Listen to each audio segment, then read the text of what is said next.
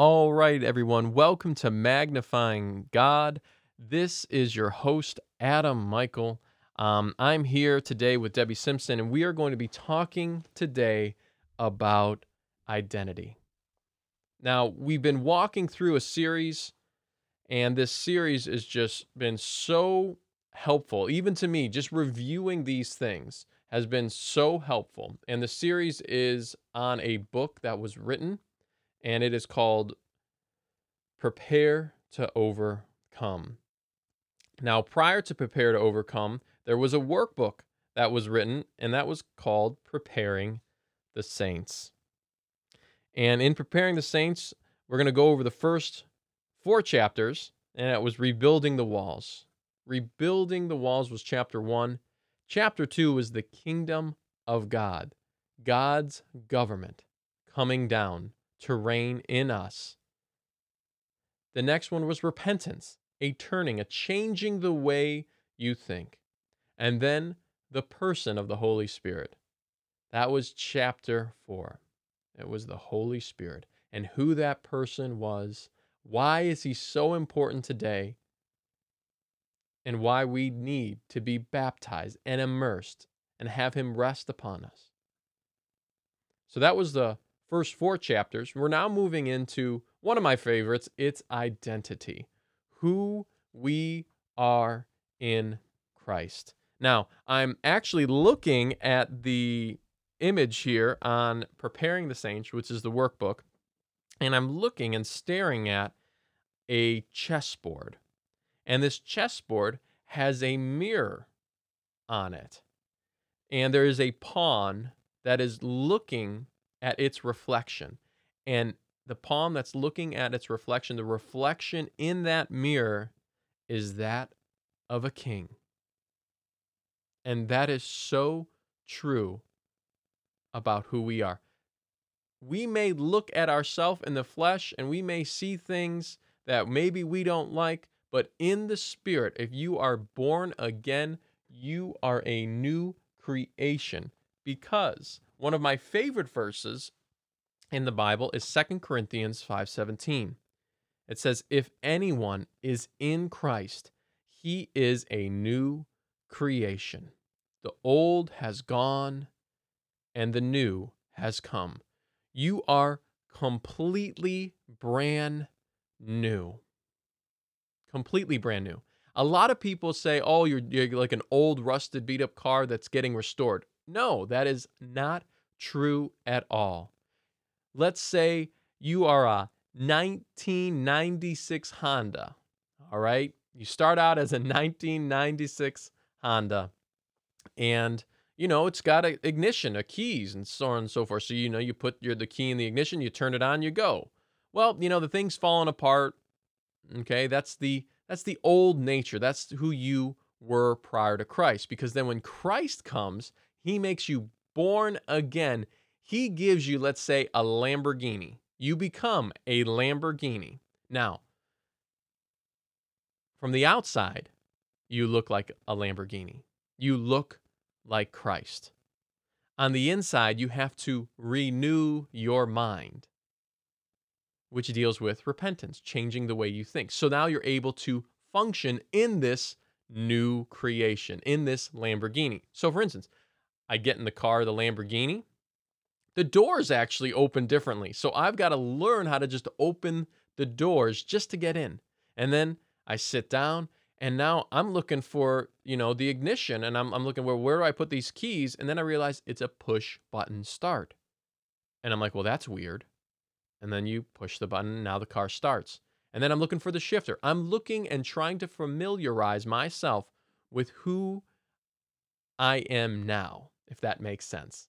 So then what I would turn to is the car manual. I'd actually go to the glove box and I'd pull out the manual and I'd read and learn about this new car that I have. Now, the same thing applies with a new believer. There was once a way that your thinking and your thought processes were out of this kingdom of darkness. And now he's transformed you into the very image and likeness of the Son of God. He's made you new, He's breathed life into you. There's nothing that you can't do with Him. And if you are a new creation, the old is gone. That old car, that old way of thinking, that old way of functioning in this world is now all gone. Now, here is where the struggle comes because the enemy has nothing on you, has nothing on you because you're protected in the beloved, you're protected in Christ. The only way he can get to you is to call you back into that old nature, those old habits, those, those strongholds. And that's where the Word of God, the rebuilding of the walls, which in the first chapter protects us from that, so that we stay in Him at all times. You know, a lot of people say, well, uh, you know, I put my armor on every morning. And I'm like, well, why do you even take it off? I, I'd sleep with my armor on. I mean, technically, that's why I actually sleep with the audio Bible playing at night, and it's amazing. I recommend it. But it is so important that we stay in Him. Now, I also hear a lot of people, by a lot, I mean most Christians, think to themselves as a sinner. I'm a sinner saved by grace. And I correct them right away. I'm like, no, you were a sinner, but then you became a child of God. You were adopted into his family. So when people think they are sinners, they think, I'm guilty, I'm shame, I have shame, I have condemnation. Now, all three of those, if you are feeling guilty, if you are fearing that you have shame or condemnation on you, those are anti gospel. If you are a believer in Jesus Christ, He died on the cross to set you free from those thoughts. What is guilt saying? Guilt saying, I'm not forgiven. Yet you have been forgiven because of what Jesus did. Shame says, that's still who I am. That's that belief system of that's still who I am. That is not who you are. That's the old man. He's, we're told to put off the old man and put on the new. And then condemnation says, I am still liable for judgment. I'm going to get judged. That is what Jesus did on the cross for us. He didn't die for us, He died as us. And then He gave us His divine nature. Now, if we believe that the guilt, the shame, and the condemnation, if we're carrying that, that leads to regret, and regret leads to death. That is exactly what the enemy does. He comes to kill, steal, and destroy. He wants to talk you out of who you are. And I cannot, I cannot say this enough. You have been made perfect, holy, and blameless. I had a brother come to me says, "I just feel so dirty." And I ask him this question, "Are you a believer?" He's like, "Yes." And I'm like, "This is where you don't trust those feelings. You trust the word of God, because the word of God is going to set you free." And his kindness will lead to repentance.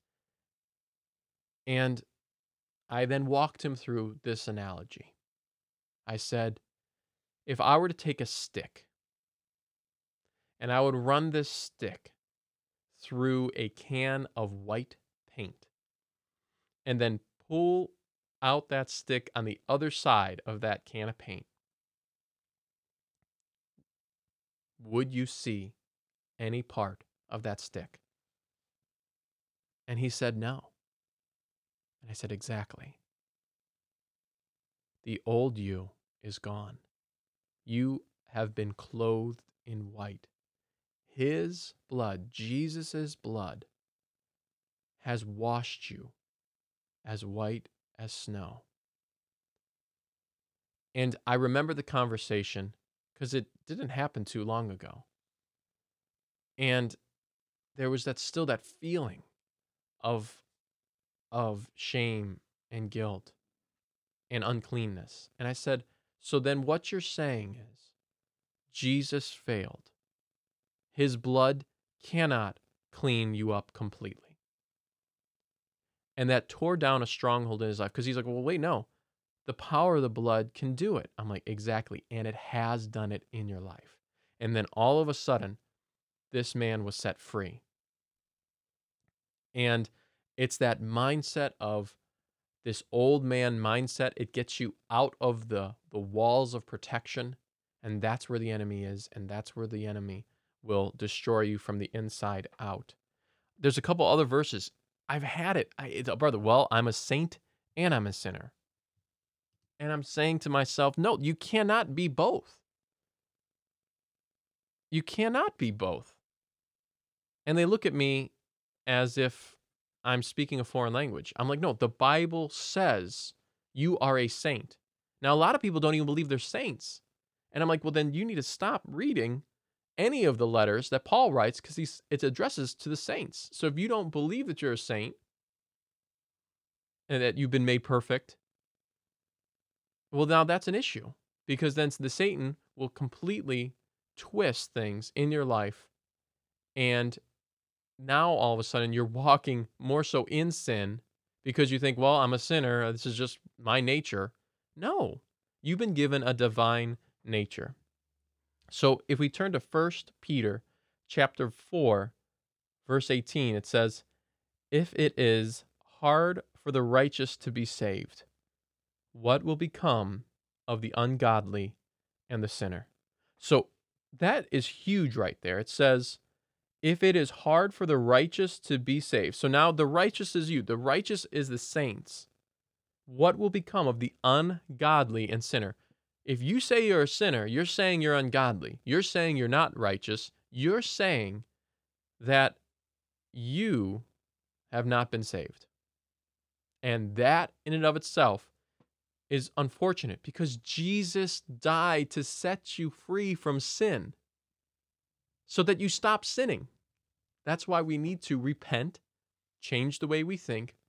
We then, in that place, through the power of the Holy Spirit, we're bringing then God's governments, His kingdom, down on earth as it is in heaven. And this is all, really, what this is all saying is if you are intimate with the Lord, if you are spending time with the Lord, you and Him are one Therefore, you are going to be moving with God.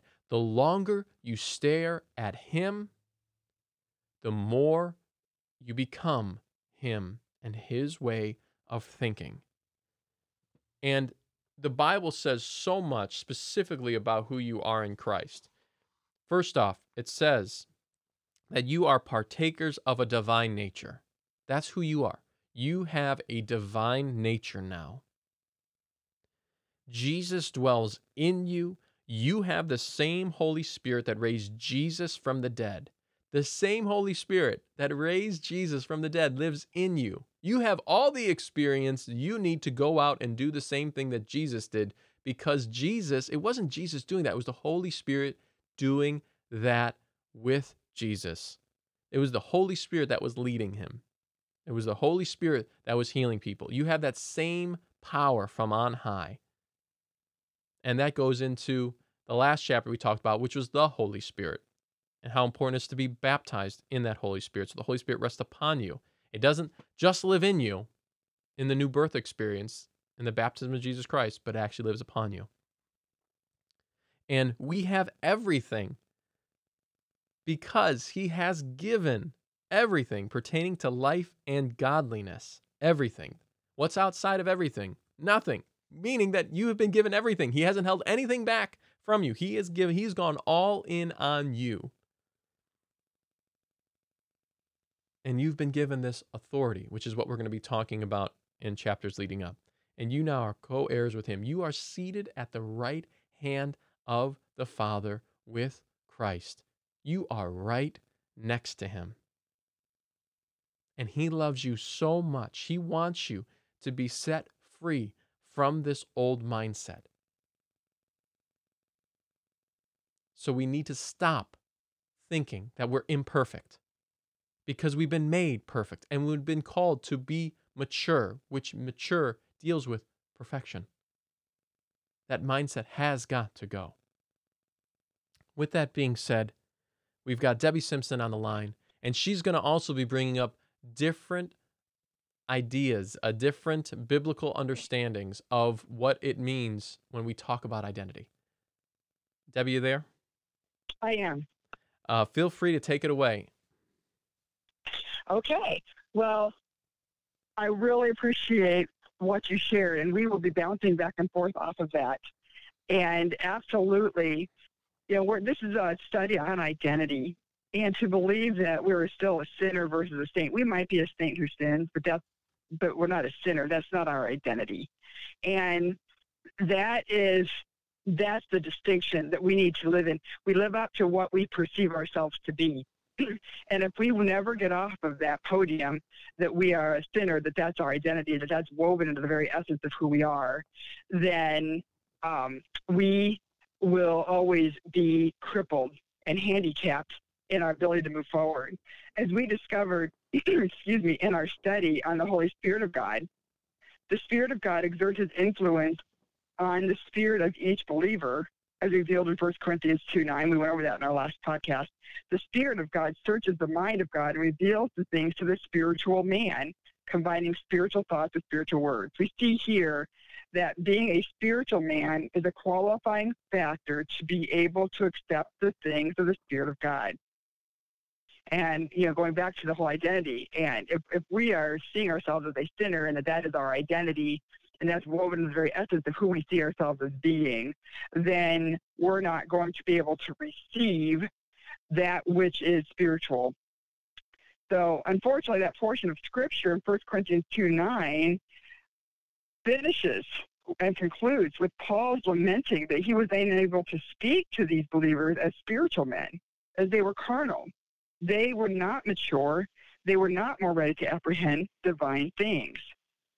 So, as we delve into this chapter on identity, we'll be looking at scriptures with keywords reveal a believer's potential in Christ.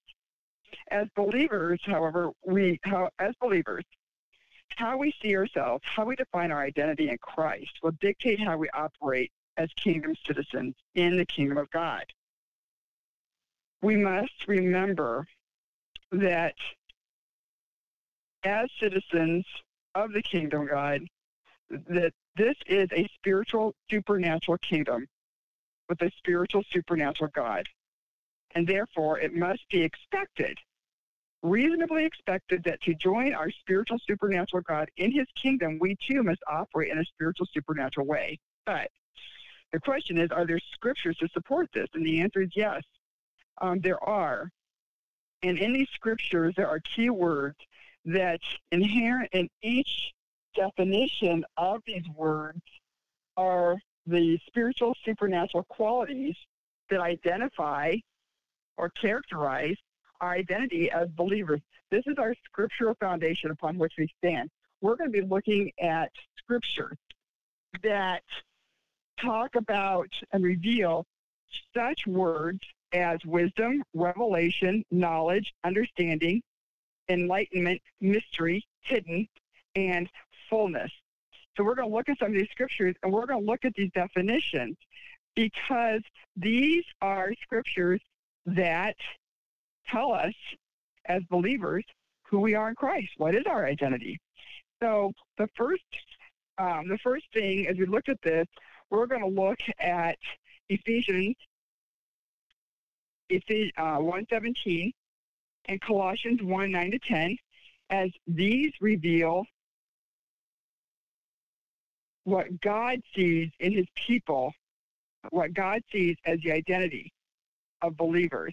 So if we go to Ephesians 1 17 and 18, the scriptures read like this that the God of our Lord Jesus Christ, the Father of glory, may give unto you the spirit of wisdom and revelation in the knowledge of him the eyes of your understanding being enlightened, that you may know what is the hope of his calling, and what are the riches of the glory of his inheritance in the saints.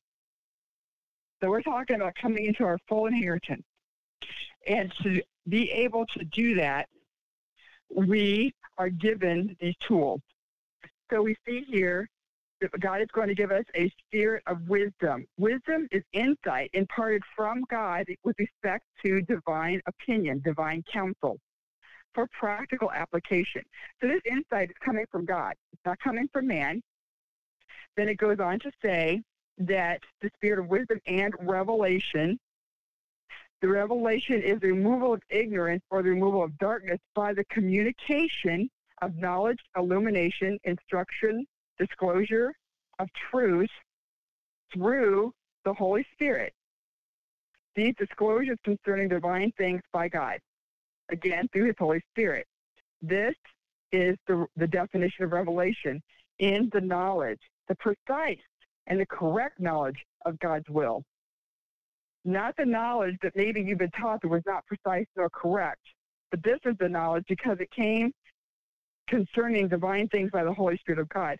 And included in this knowledge is the blessings bestowed on man through Christ. That's what the whole, the, the, this whole book is trying to uncover.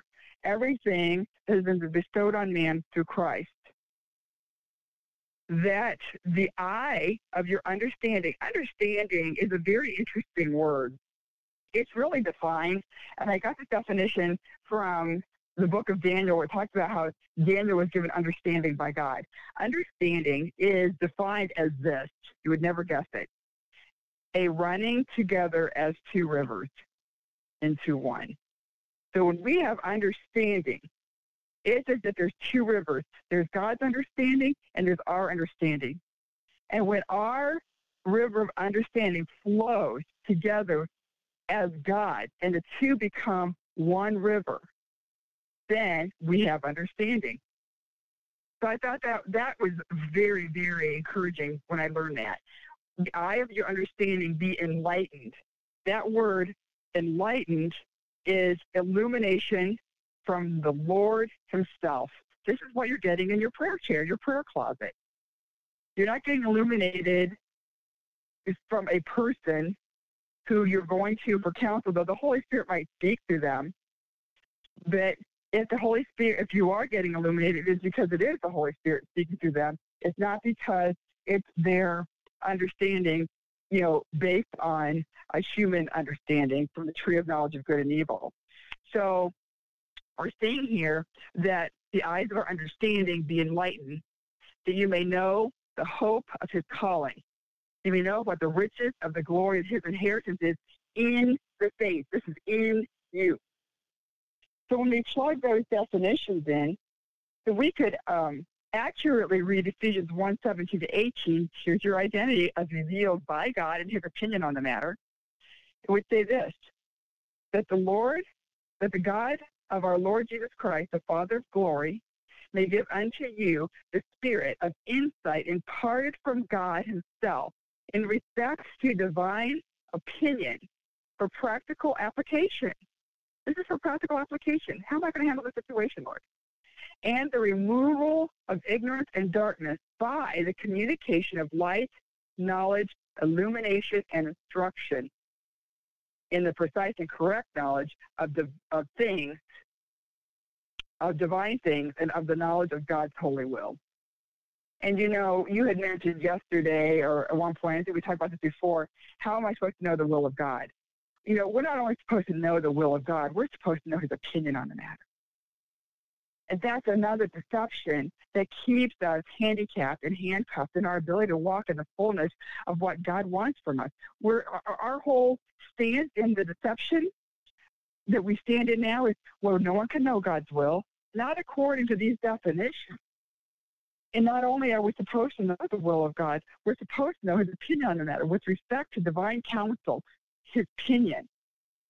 Colossians 1 9 also states, For this cause we also, since the day we heard of it, do not cease to pray for you and to desire that you may be filled with the knowledge, the precise and correct knowledge of God's will, the knowledge of the blessings bestowed on man through Christ.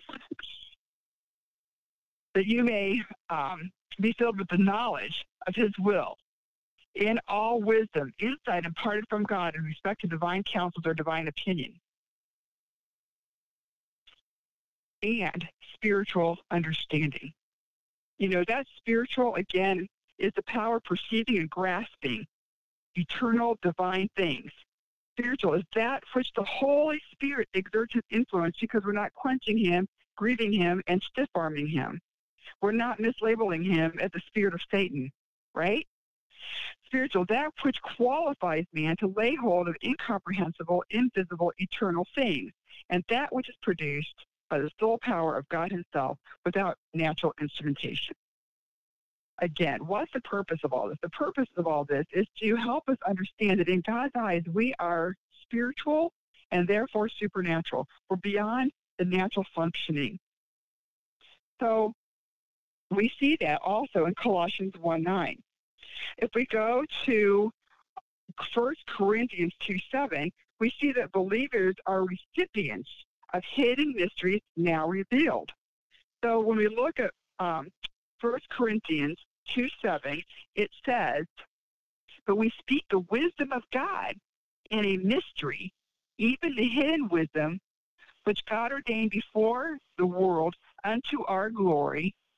And as you go on, it's eye has not seen and ear has not heard, but God has revealed these things to his spiritual man.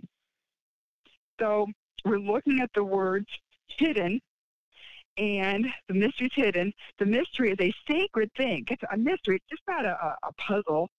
It's a sacred thing that is naturally unknown to human intellect or human reasoning. This isn't something that you're going to be able to get in the Bible and by sheer dint of will study these words and come up with a spiritual understanding. Your intellectual mind with reasoning and logic is not going to reveal or unpack a mystery. Okay? These sacred things are naturally unknown to human intellect, human reasoning. These mysteries are only made known by revelation from God. Hidden, interesting. Hidden is laid up in store for a benevolent purpose. God has these things laid up in store for us, for our good. But why are they laid up in store? Because they're only for the mature, the one more ready to apprehend divine things. It's like you've got a three year old and you buy a bicycle and you put it in the attic for when he's six. He cannot ride the bicycle at the age of three. So it's laid up in store for a benevolent purpose, waiting until your child is more ready to receive the gift of the bicycle. So as we're looking at 1 Corinthians 2, 6 to 8, we say, But we speak insight imparted from God in respect to divine counsel, a divine gift for practical application, application, a sacred thing naturally unknown to human reasoning and only made known by the revelation of God, even the insight imparted from God with respect to divine things. These divine things that are hidden with a benevolent purpose and laid up in store for us which God ordained before for our glory. And then finally, not to belabor the point, but um, what we're going to see in Ephesians 4.13 is what is revealed or housed in believers. So Ephesians 4.13 states, till we all come in the unity of the faith and the knowledge, we know that word, of the Son of God into the perfect, the matured man, more ready to apprehend the divine things, unto the measure of the stature of the fullness of Christ. We are expected to measure up to the fullness of Christ. Fullness is the topmost measure of the power, the topmost measure of the presence, the topmost measure of the agency, and the topmost measure of the riches of Christ. Well, let's define agency. Agency is the extension of power or authority. So we are filled to the topmost measure. There isn't room for any more. Of the extension of the power of Christ, of the extension of the authority of Christ, that's the agency of Christ. So we look at Ephesians 4.13. So we all come into the unity of the faith in the precise and the correct knowledge That's what these verses are giving us this precise and correct knowledge of God's holy will. Oh, we can know the will of God and the knowledge of the blessings bestowed on men through Christ. That's his identity, such that we are more ready to apprehend divine things as is God's expectation of us unto the measure and the stature that we are filled to the topmost measure with the presence of Christ, the power of Christ. We're filled to the topmost measure with the extension of the power and the authority of Christ and the riches of God and his kingdom. So, what we're seeing here is um, how, how God defines the identity of his believers, what's ascribed to believers, what we are recipients of, and what we house. And so, as we're looking into identity, what I was hoping to um, just confirm for people is the validity. These are just three verses. But any time in the New Testament that you're reading a Bible verse that ascribes to the believer wisdom or revelation or knowledge or enlightenment or understanding, to be filled with the fullness or the glory of God, or they're ascribing to the believer a spiritual anything, then that is validation that this can be truthfully believed, that this is who we are. These words and definitions give believers permission to believe this about ourselves without being accused of being prideful. When I first started sharing this with my friends and family, uh, they, like me, coming from a background where none of this was part of our understanding of who we are, I had the finger point, you are so prideful. How dare you believe that about yourself? You are filled with pride. And I went to the Lord in prayer. He said, No, it's not pride. Not believing this is prideful because pride is elevating your opinion above the Word of God. It is an act of humility to receive and believe God's Word. And it's an act of pride to reject it because you have a better idea. Jesus said, Foxes have holes, birds have nests, but the Son of Man has no way, no place to lay his head. We all know that Jesus had a home. We all know that he had a place to go and to sleep at night. What he was saying is that he is the head and he's looking for a body. He's got no place to lay his head. He's looking for a body. John the Baptist said, He must increase, I must decrease. Physic- physical picture, spiritual truth. John the Baptist was beheaded, and it pictures for us the walk of any believer. We need to be beheaded so that Christ can be the head. The church today has too many talking heads. We need to be quiet and we need to let Jesus, the head, be the one who tells us who and what we are. And we, in humility to that, don't have a better idea. So when we look in the physical realm and someone is walking where their brain does one thing but their body does something else, we call that psychotic. And the Christian church is a psychotic church because Jesus is the head. And the head is saying one thing and the body is believing and doing something else. That would be psychotic. And that's not what we want. You had said yesterday on uh, the previous podcast with regards to the Holy Spirit, Adam, that the Holy Spirit can illuminate our walk. And that's the very definition of enlightenment. Enlightenment is to illuminate through the power of the Holy Spirit. So that is true. So when I say that this, these scriptures reveal a believer's potential, that's because our potential is the Lamborghini. But if we're not believing these things about ourselves, we're going to continue to operate like that 96 Honda.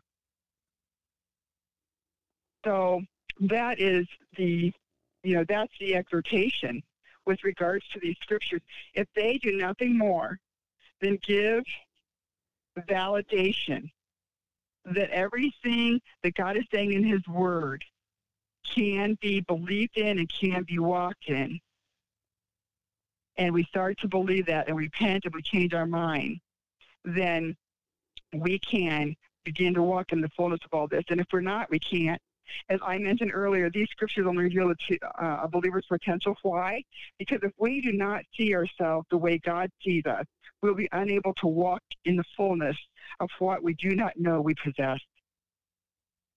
Also, as mentioned earlier, we now belong to a spiritual supernatural kingdom, and unfortunately, by reason of this, we have acquired a spiritual supernatural enemy. Our identity in Christ, in its fullness, when walked out, is a power tool given to us to defeat the enemy.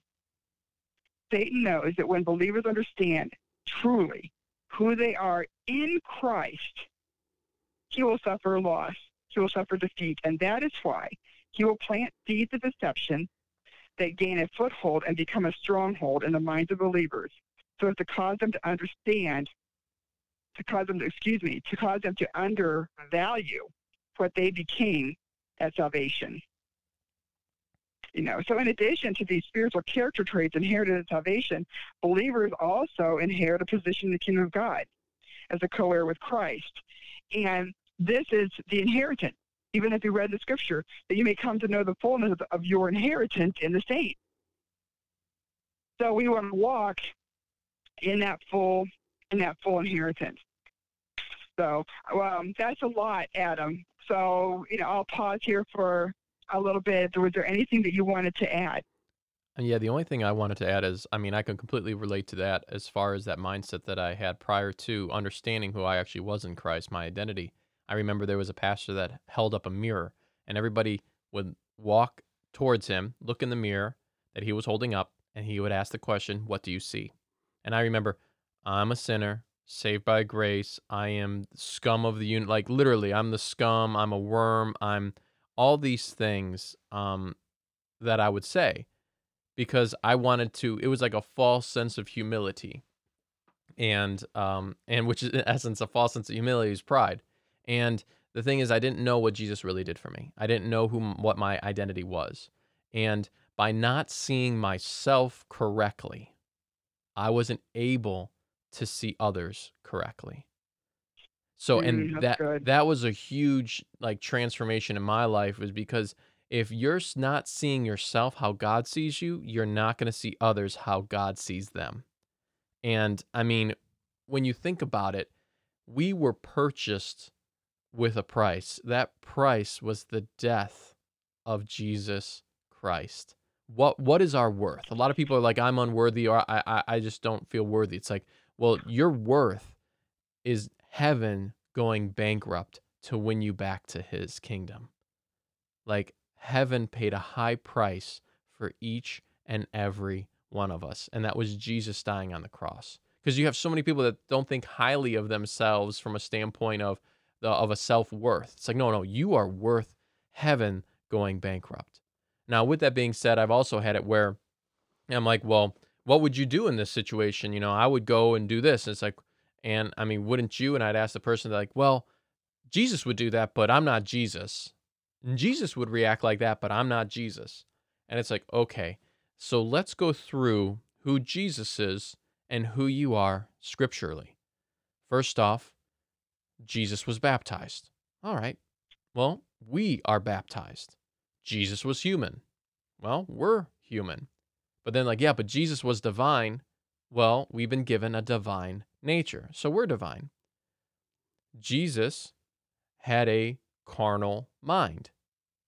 And they're like, whoa, whoa, whoa, whoa. Jesus had a carnal mind. Yeah, he had a will to go against God. Not my will, but your will be done. We have the same thing. We just need to not function in that carnal mind because Jesus had a carnal mind, but wasn't carnal minded. Where we started out carnal minded, but what were we given? The mind of Christ. And Jesus was the Son of God.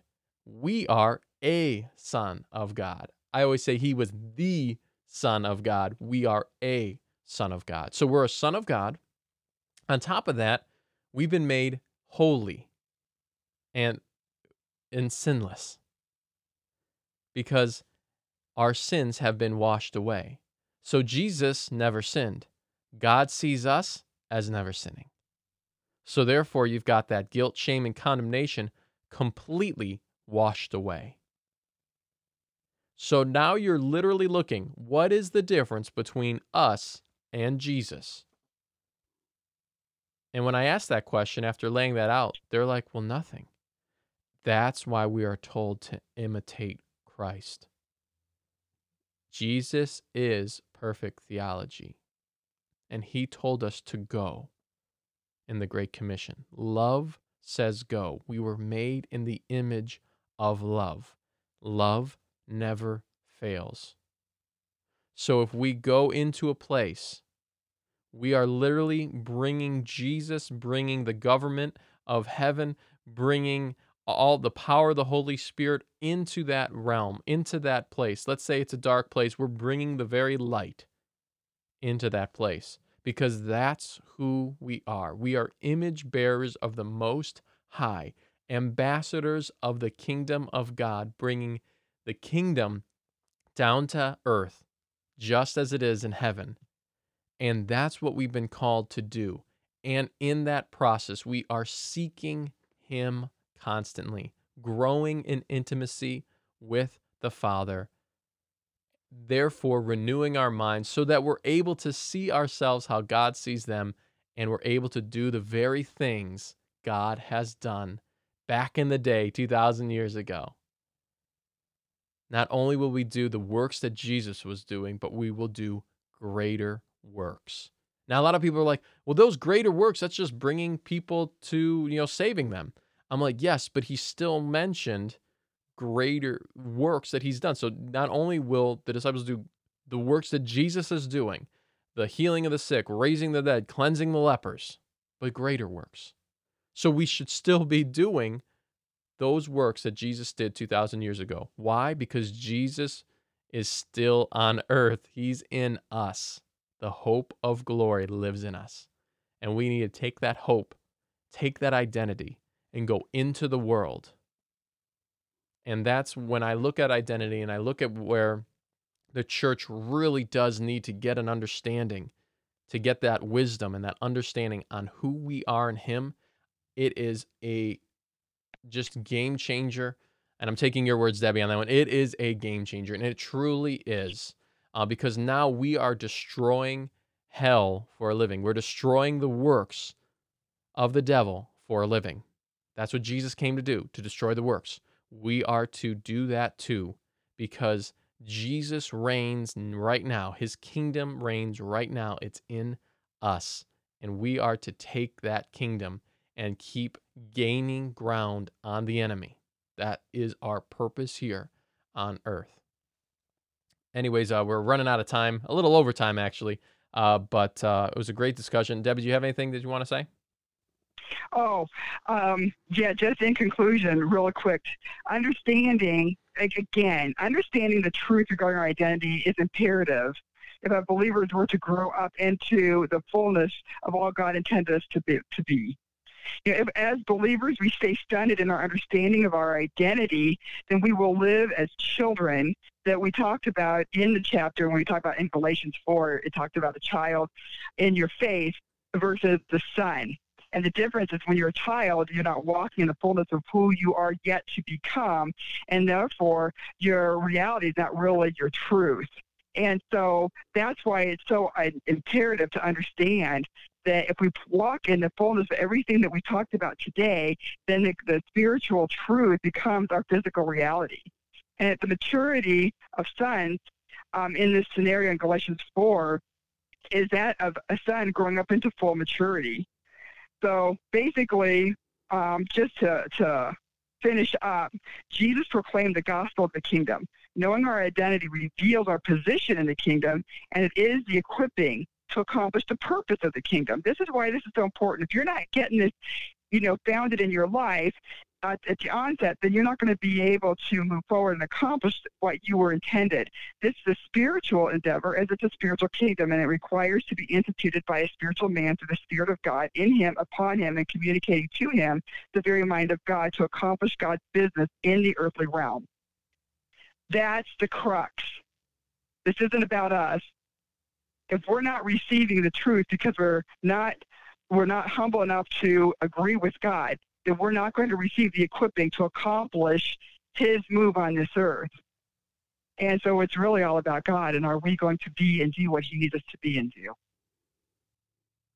No, that's really good. And I know that the one thing that Jesus uh, says about himself, the one characteristic that he says is, I am humble.